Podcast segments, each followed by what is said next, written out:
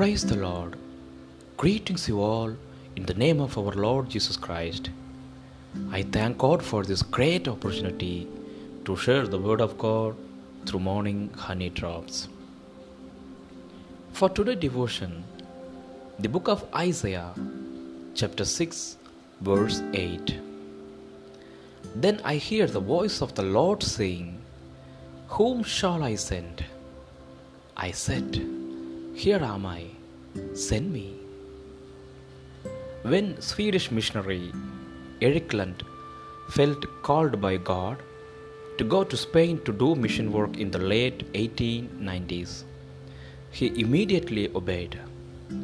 He saw little success there, but persevered in his conviction of God's calling. One day, he met a Filipino man, Braulio Manikan, and shared the gospel with him. Together, Lund and Manikan translated the Bible into a local Philippine language, and later they started the first Baptist mission station in the Philippines. Many would turn to Jesus, all because Lund, like the prophet Isaiah, responded to God's calling. In Isaiah chapter 6, verse 8, God asked for a willing person to go to Israel to declare his judgment for the present and hope for the future. Isaiah volunteered boldly, Here am I, send me. He didn't think he was qualified, for he had confessed earlier, I am a man of unclean lips.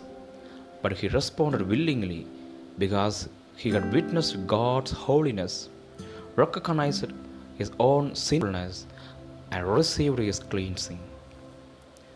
Is God calling you to do something for Him? Are you holding back? If so, remember all God has done through Jesus' death and resurrection. He has given us the Holy Spirit to help and guide us, and He will prepare us to answer His call. Like Isaiah, may we respond, Send me. Is God calling you to do something for Him? What's hindering you from responding? We pray. Dear Heavenly Father, thank you for calling and enabling us to serve you. Help us to see this as a privilege and to serve you willingly. In Lord Jesus' name we pray. Amen. Amen. God bless you all.